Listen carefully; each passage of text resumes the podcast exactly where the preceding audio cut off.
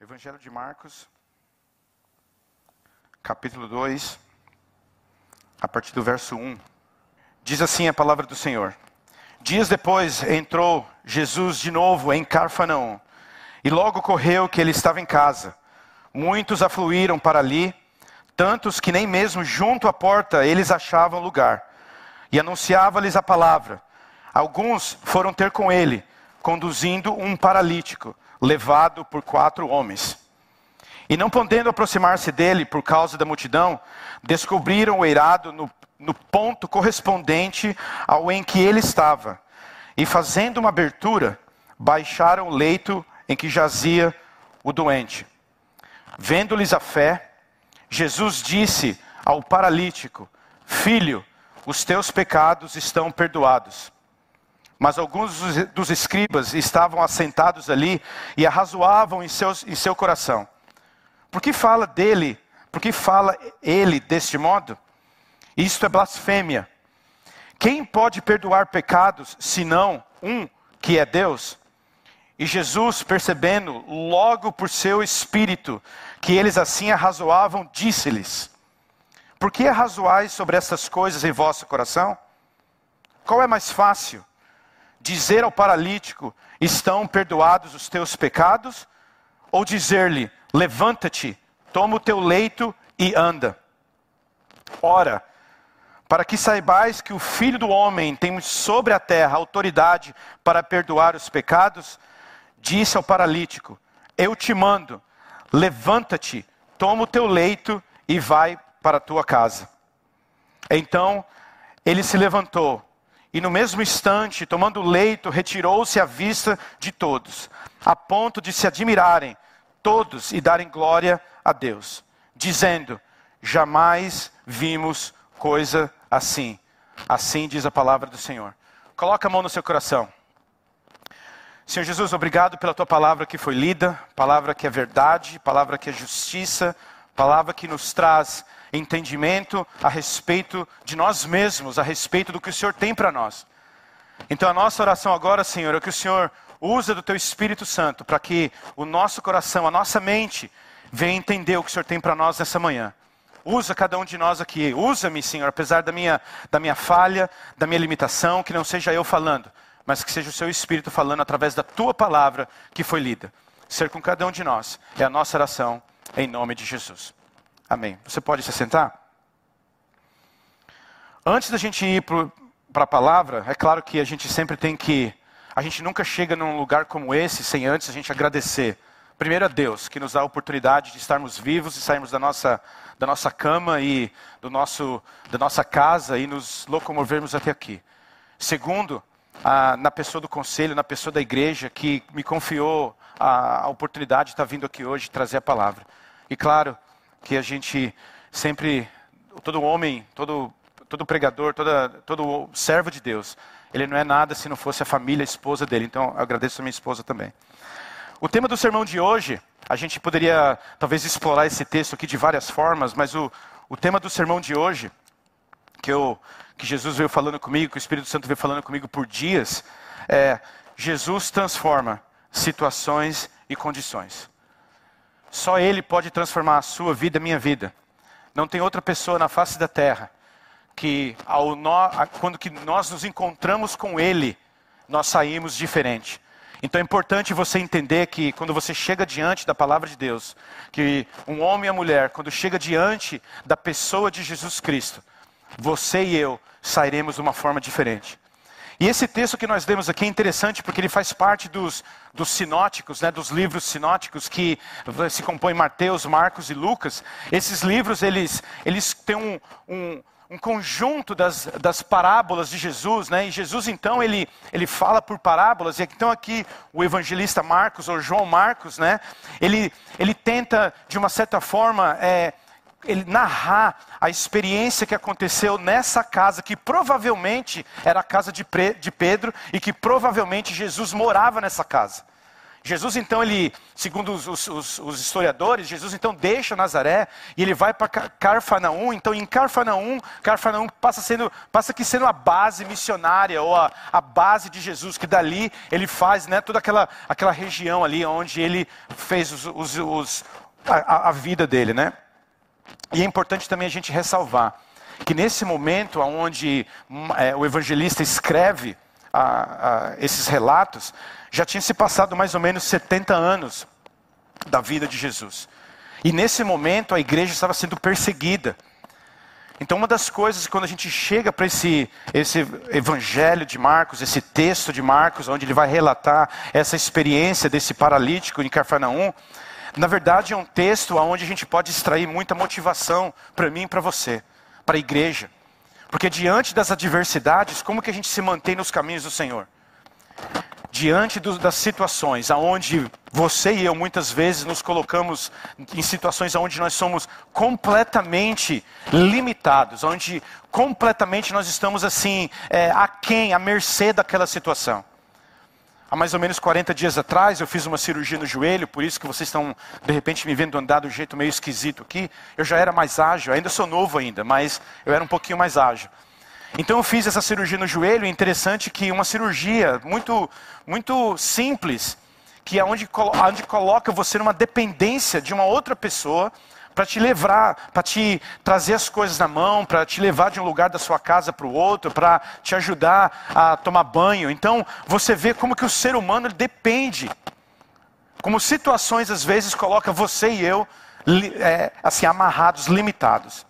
Agora imaginem você Imagine você, um paralítico. Imagine você, provavelmente o texto não nos fala aqui, mas ele, ele, ele chega de cama. Então, a gente pode deduzir que ele era tetraplégico. Ou seja, ele não mexia do pescoço para baixo.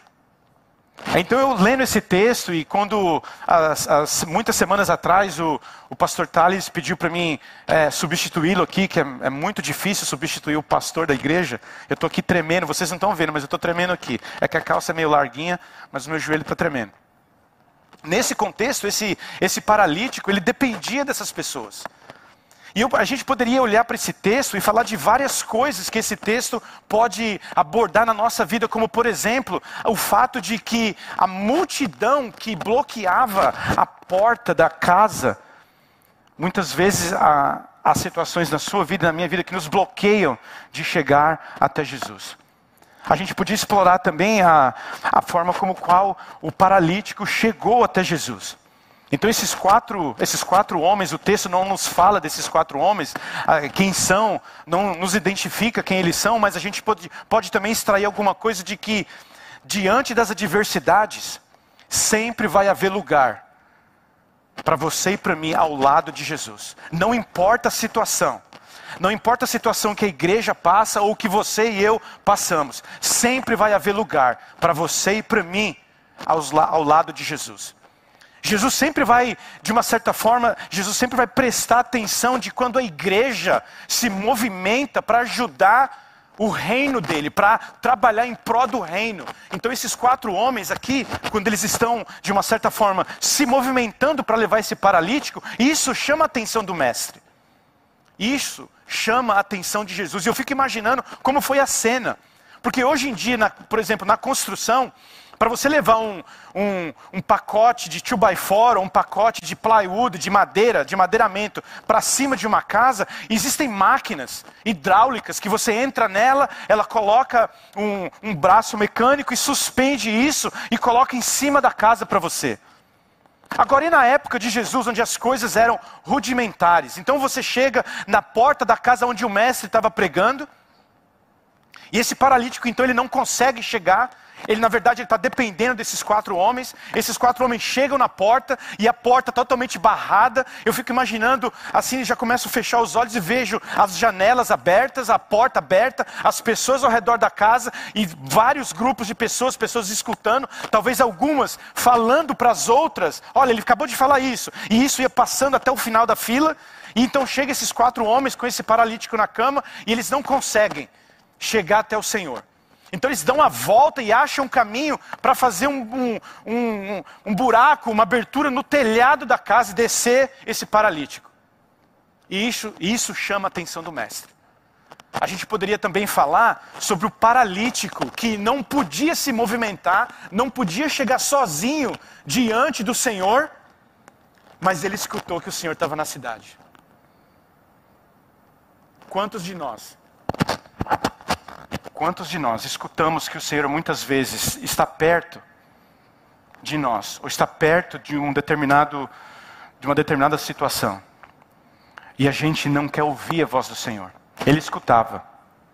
Ele escutou falar que o Senhor estaria na cidade. E ele foi até o Senhor. Mas não foi isso que lendo, não foi isso que quando eu comecei a a, falar, a estudar esse texto. Não foi isso que o Espírito Santo colocou no meu coração. Para as pessoas que levaram o paralítico, elas tinham uma visão do problema.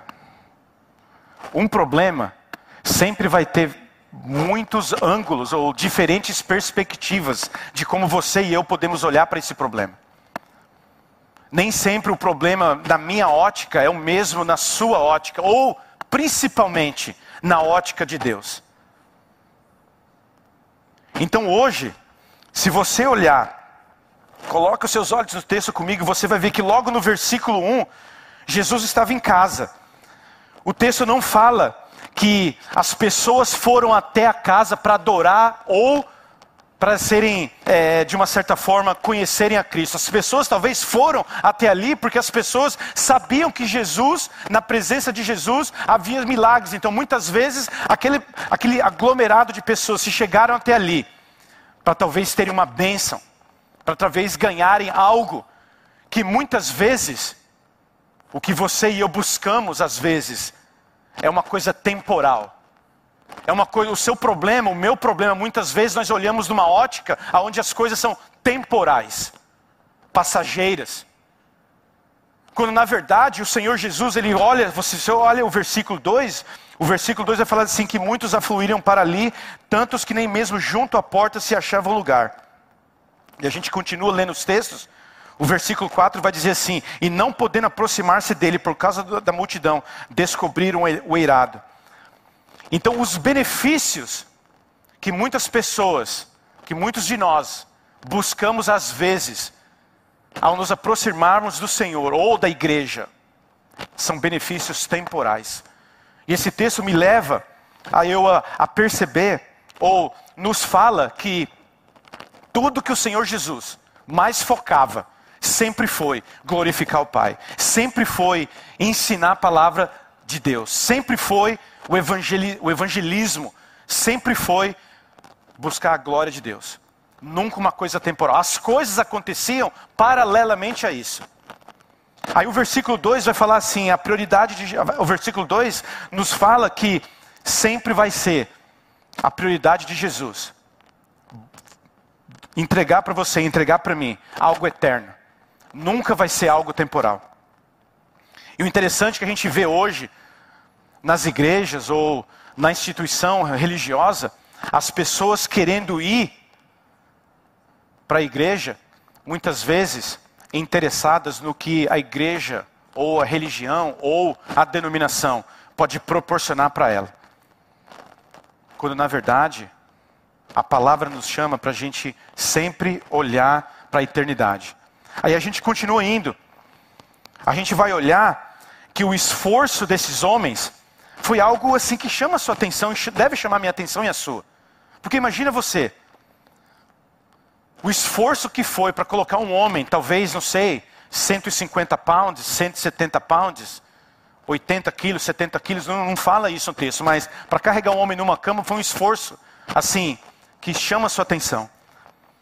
O interessante é que o comentarista fala que João Calvino, em um dos comentários dele, ele fala que esses homens tinham tanta certeza, tanta certeza que Jesus iria realizar algo na vida desse paralítico, que não, import, não importou o, esfor, o esforço que eles tiveram que fazer, foi muito aquém da convicção que eles tinham de que Jesus realmente iria, iria realizar esse milagre.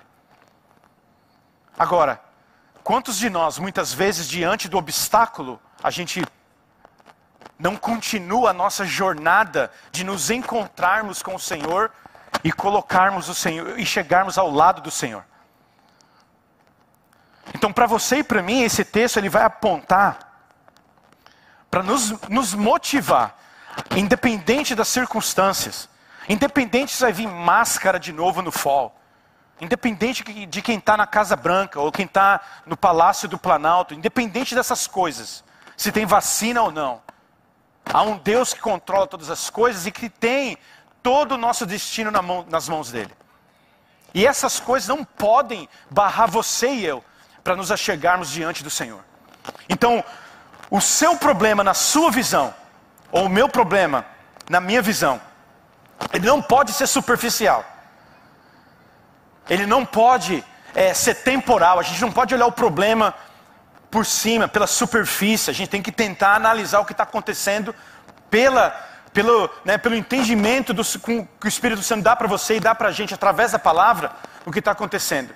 E a nossa visão do nosso problema sempre tem que focar Jesus.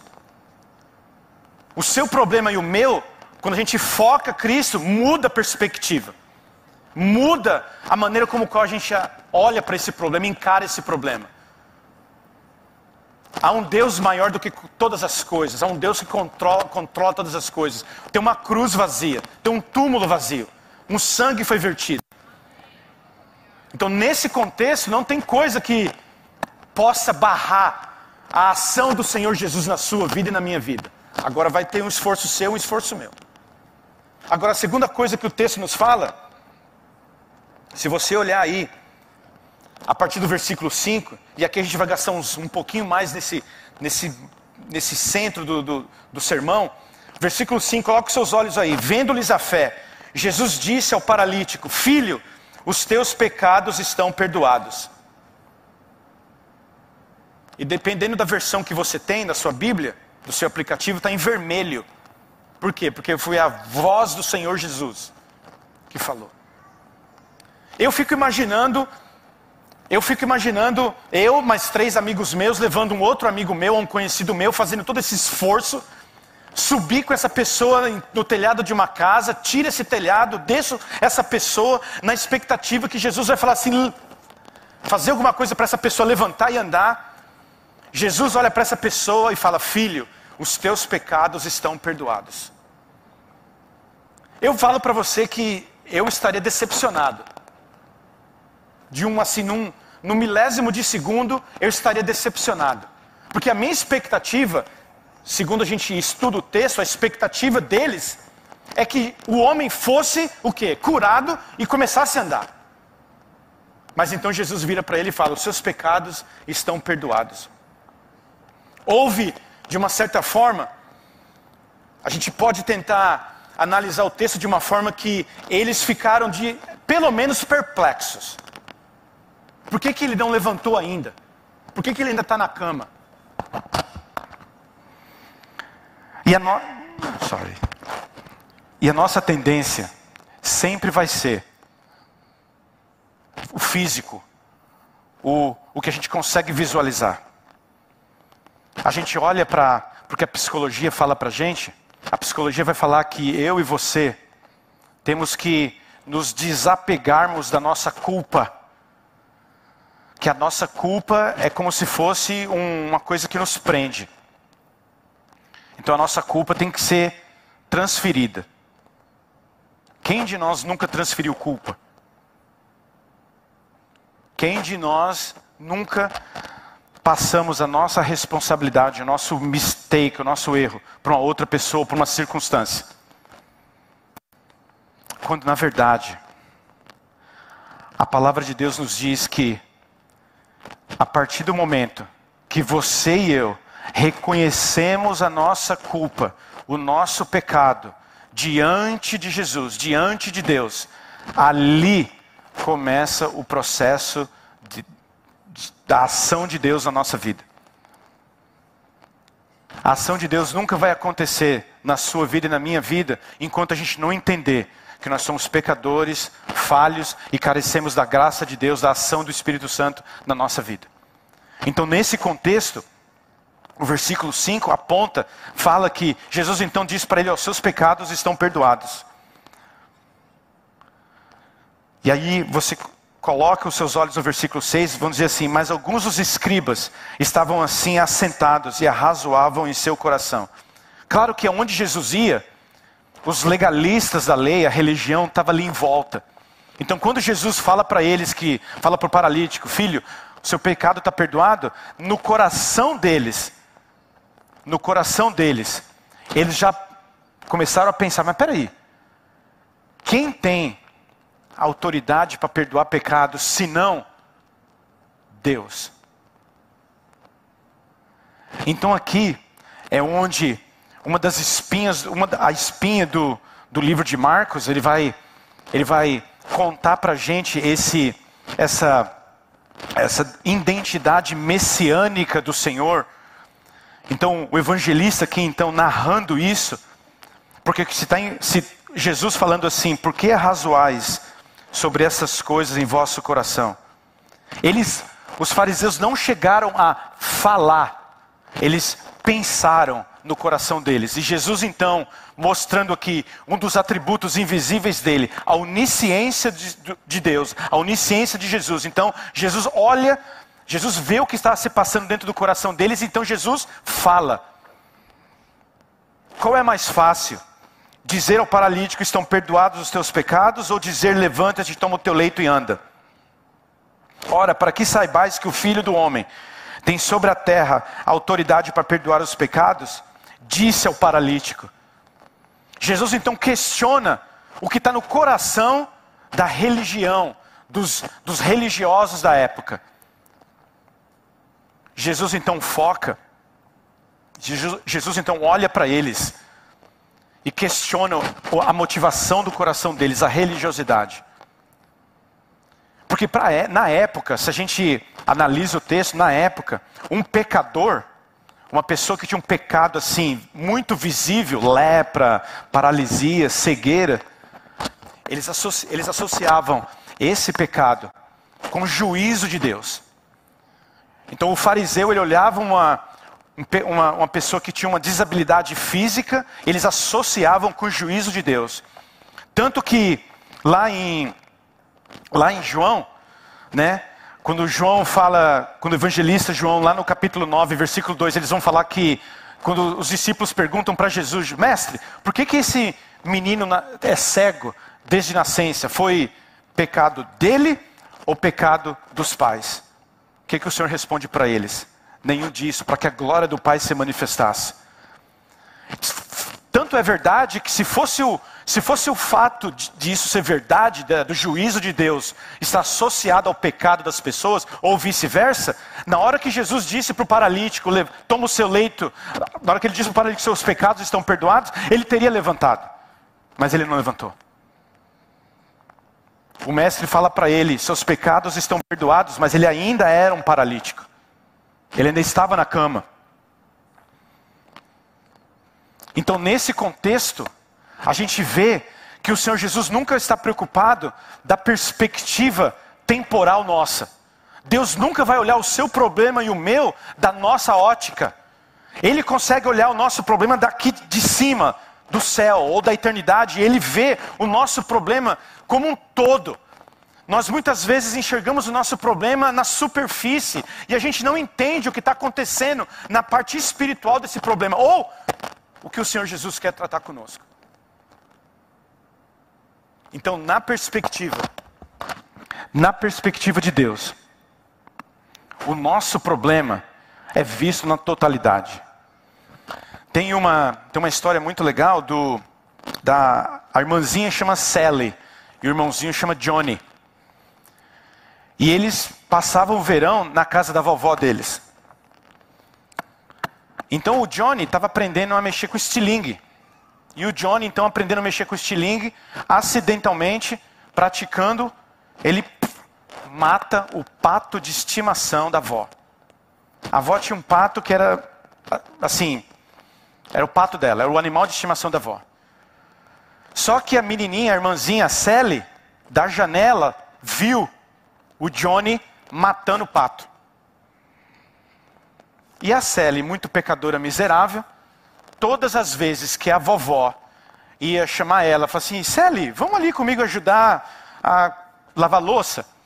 A Sally chegava para o Johnny e falava assim: Olha, se você não lavar louça no meu lugar, eu vou contar para a avó que você matou o pato dela. Porque ele escondeu o pato. Ele matou o pato e deu cabo do patinho. Sumiu com o cadáver. Todas as vezes. Vamos lavar louça. Aí o Johnny, não vou, eu vou. Mas, né? Arrastando as pernas. E foram várias situações. E o Johnny começou a ficar incomodado com aquilo. Aí chega um dia, a avó pede para a Sally ajudar ela com os, na, com os bezerrinhos lá na, na no, no, no, aprisco. Aí a Sally chega para o Johnny, ó, eu quero o day off hoje, você vai ajudar a avó, eu estou fora disso. O Johnny, ah, ele, ó, vou contar. Aí o Johnny por dentro não contando, não, não contendo aquilo, aquilo não, aquilo incomodando ele de uma forma muito, muito assim, perturbado, ele chega para a avó e fala assim: vó, eu preciso contar uma coisa para a senhora. Quem matou o pato fui eu. Aí a avó vira para ele e fala assim: Ô oh, meu filho, eu já sabia, eu vi, eu só estava esperando você me contar. Assim é Deus. Deus olha para você e olha para mim, e Ele vê quando você e eu erramos. Nada do nosso erro foge aos olhos do Eterno. Ele só espera que a gente chegue diante dele e a gente se arrependa daquilo, a gente confessa o nosso erro e aí ele age na nossa vida. Então, para o Johnny, a libertação foi na hora que ele chegou para a vovó e falou assim: Vó, fui eu, me perdoa. A vovó, ô filho, você está perdoada, a vovó já sabia. A vovó só esperava você contar para a vovó. Então, nesse momento, é a hora que é a, a, a, eternidade do paralítico é transformada na hora que Jesus vira para ele e fala: Filho, seus pecados estão perdoados. A religião não tem condição de fazer isso, a igreja não tem, o, o líder espiritual não tem, só o Senhor tem condição. Só o Senhor Jesus tem condição de atuar na sua vida e na minha vida. O interessante é que o, o perdão o perdão é a maior necessidade que você e eu temos do Senhor. Nós não temos necessidade da nossa doença física ser curada, da nossa crise financeira ser reestabilizada, reestabilizada ou do a, a maior necessidade que eu e você temos é do perdão de Deus. Porque todas as coisas que acontecem na nossa vida, nesse mundo caído, são reflexos do pecado, indiretamente ou diretamente, ou pelo seu próprio pecado, ou pelo pecado de uma outra pessoa, de uma outra circunstância. É justo aos nossos olhos não ter leito nos hospitais onde a corrupção de determinado governo corrói o dinheiro, os impostos, e as pessoas que não têm condições financeiras, não têm condições de ter um leito, de ter um medicamento. O que, que é isso? Isso é fruto do pecado. Mas uma coisa eu falo para você hoje: isso é temporal. Vai ter um lugar onde a gente não. Vai ter um lugar que as nossas lágrimas serão enxugadas. Vai ter um lugar onde só vai ter alegria. Vai ter um lugar onde não vai ter mais pecado. E esse lugar nós só poderemos estar lá se o Senhor Jesus perdoar os nossos pecados, se nós tivermos um encontro com o Senhor Jesus. Caso contrário, tudo que a gente, tudo que a gente tiver de solução aqui nesse planeta é temporal. Então, na ótica de Deus, Deus sempre vai olhar, vai ter uma melhor, uma melhor solução para o seu pro, problema e para o meu problema. Diante do problema, é onde ele se revela. Quando você chegou naquela barreira para ser transposta, é ali que Deus vai atuar. Somente Deus enxerga o seu problema por completo. Você não consegue enxergar o seu problema por completo. A ciência não consegue enxergar os nossos problemas por completo. Todo o intelecto humano na face da terra não consegue resolver o problema da humanidade. O problema da humanidade é o distanciamento de Deus. Quando o homem e a mulher se aproximam de Deus, a níveis eternos, os nossos problemas estão sendo solucionados. Podemos passar por aflições aqui na terra, mas os nossos problemas terão solução no céu, na eternidade. Amém? Continua comigo aí. Lá no versículo 10. Ora, para que saibais que o filho, de, o filho do homem tem sobre a terra autoridade para perdoar peca, pecados, disse ao paralítico: Eu te mando, levanta-te, toma o teu leito e vai para a tua casa. Então ele se levantou no mesmo instante, tomando o leito, retirou-se à vista de todos, a ponto de admirarem-se todos e, e darem glória a Deus, dizendo: Jamais vimos coisa assim. Agora vem a solução. Você tem um problema na sua ótica. Nós, Deus olha o seu problema da ótica dele. E você pode se perguntar: qual que é a solução então? Qual que é a solução? Qual que é a solução do seu problema? Para que saibais que o Filho do Homem tem todo, tem todo poder sobre a, toda autoridade sobre os pecados. Se nós olharmos a primeira uma das primeiras vezes que o filho do homem, esse termo aparece, claro que aparece desde o começo da Bíblia, mas aqui o que Jesus está falando é sobre a profecia de Daniel, no Daniel 7, capítulo 13, Daniel capítulo 7, versículo 13, vai dizer assim: Eu estava olhando das minhas visões de noite, e eis que vinha como as nuvens do céu, um como filho do homem, e dirigiu-se aos anciãos de dias, e fizeram chegar até ele foi-lhe dado domínio e glória e o reino para que todos os povos, nações, homens de todas as línguas o servissem, e o seu domínio e o domínio eterno que não passará, e o seu reino jamais será destruído. Por que, que Jesus fala o filho do homem? Quem estava razoando momentos antes no coração, duvidando, da onisciência, da autoridade, da soberania de Deus, da soberania de Jesus, os próprios fariseus. Então Jesus vem e fala, o filho do homem, para que ele volte lá na promessa messiânica do livro de Daniel e fala: Eu sou o filho do homem, eu sou o prometido. Mais uma vez, Jesus aqui então ele mostra toda onisciência, toda autoridade, todos os atributos invisíveis de Deus, de Jesus, praticamente nesse, nesse momento do livro de Marcos, são, são expostos. E aí, Jesus nos afirma que ele tem todo o poder. Então aí Jesus então olha para o paralítico e fala, então qual que é mais fácil? Para a religião, para você e para mim, qual que é mais fácil para nós ente entendermos e enxergarmos fisicamente que Jesus atuou naquele, naquela situação. Foi ele ter falado: Olha, o seu pecado está perdoado, ou levanta-te levanta do teu leito e anda. Vamos ser sinceros com nós mesmos. Vamos de deixarmos de ser hipócritas, que nós somos seres visuais. Então Jesus ordena para aquele paralítico: levanta e anda. E aí o nome dele é glorificado, mas precisou uma coisa física ser manifesta. Quando na verdade o mais importante foi quando ele disse no versículo 5 que os pecados do, do homem estavam perdoados. Só que para você e para mim, a gente precisa ver algo, fisicamente. E o texto quando estudando esse texto, quando eu me preparando para esse sermão, Deus falando comigo, Deus falando: será que eu preciso fazer algo físico para você entender que eu existo, que eu ajo na sua vida, que eu estou com você? Será que precisa vir uma, uma, uma diretriz do homem para que a igreja do Senhor Jesus veja que Deus atuou?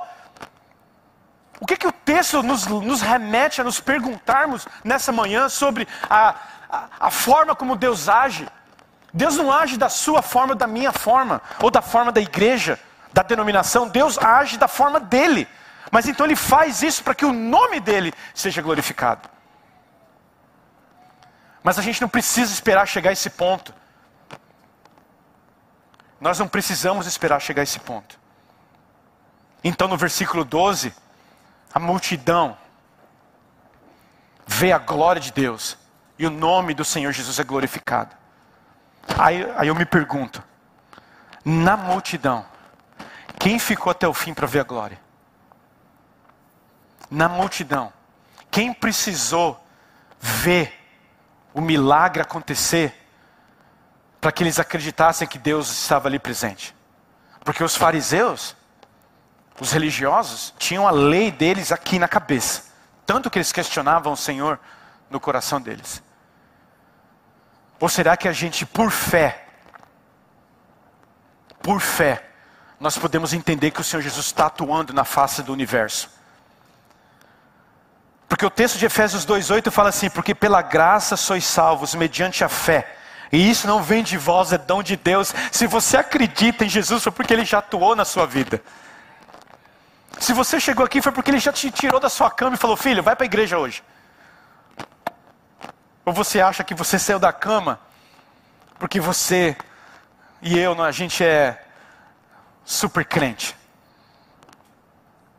Ou a gente nos arremete para o texto de Atos 11, 18, que fala assim: E ouvindo eles essas coisas, apazigaram-se e glorificaram a Deus, dizendo: Logo também os gentios foi por Deus concedido o arrependimento para a vida. Até o ato de nós nos arrependermos é a ação do Espírito Santo no seu coração e no meu coração. Então, quando você se arrepende de um pecado, quando você chora, quando você entrega algo para o Senhor Jesus, Senhor, me ajuda, me livra disso. Eu te magoei, eu não quero te deixar mais triste. Aí você percebe que já é Deus agindo na sua vida. Para a gente concluir, então, a solução do seu problema e do meu problema, a solução da humanidade, é a gente enxergar Jesus o prometido, é a gente olhar para a cruz que nos redimiu é a gente entender que o seu problema e o meu, Jesus tem todo o poder sobre ele. Não há nada que foge ao controle do Senhor Jesus. E aí, para a gente concluir, para a gente concluir, que você saia daqui hoje, que nós saiamos daqui hoje, entendendo que Jesus é o centro de tudo. Jesus é o centro da sua vida, é o centro do universo. Ele é o centro é Ele que vai. Todas as coisas vão, vão culminar, vão, vão, vão afunilar na pessoa de Jesus Cristo. Ele é a solução. Agora você se pergunta: quão longe você e eu estamos de Jesus? A igreja. Quais são as barreiras que estão impedindo você de chegar ao Senhor Jesus? Você precisa de uma, de uma coisa temporal para resolver o seu problema? Ou a sua fé, que na verdade não é sua, é concedida pelo Senhor a você e eu? já é o suficiente para que nós possamos, em fé, vencer o que as, as coisas que estão nos acontecendo. E eu termino com esse texto de João, 1 João 5,5. Quem é que vence o mundo? Somente aquele que crê em Jesus, o Filho de Deus. Você quer vencer o mundo? Você quer vencer suas circunstâncias? Então reconheça que Jesus é o Filho de Deus. E nele, você e eu teremos condições de resolver todas as coisas. Não na nossa força, não na força do homem, da instituição, da ciência, mas na força do Senhor. Eu queria que você se colocasse de pé. O culto já está terminando. Na verdade, o culto aqui, na verdade, mais é do que a gente se nos congregarmos. Segundo o autor de Hebreus fala que o crente tem que se congregar. Deus abençoe a internet, que alcança as pessoas além desse lugar físico. Mas é importante estarmos aqui. Mas que ao sairmos aqui, o culto continue na segunda, na terça, na quarta, na quinta, na sexta, no sábado e no próximo domingo. E que durante a semana você entenda que o seu problema, o meu problema, da perspectiva de Deus, tem solução.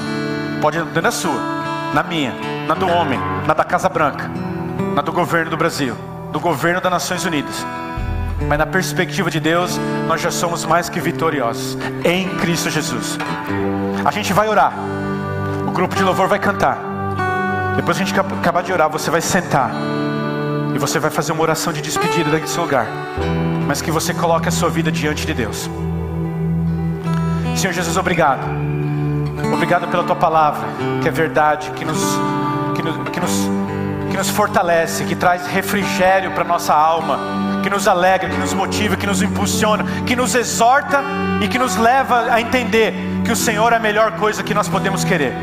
Então leva a tua igreja, leva-nos, ó Deus, a termos um relacionamento íntimo com o Senhor, que o teu Espírito possa nos incomodar a buscarmos ao Senhor diante mesmo das circunstâncias, que nós possamos colocar os olhos no Senhor, na cruz, na Sua obra, no sangue que foi vertido, para que nós pudéssemos termos vida eterna. Então é nisso, Deus, que nós rogamos ao Senhor, que o Senhor Leve-nos a termos essa conclusão.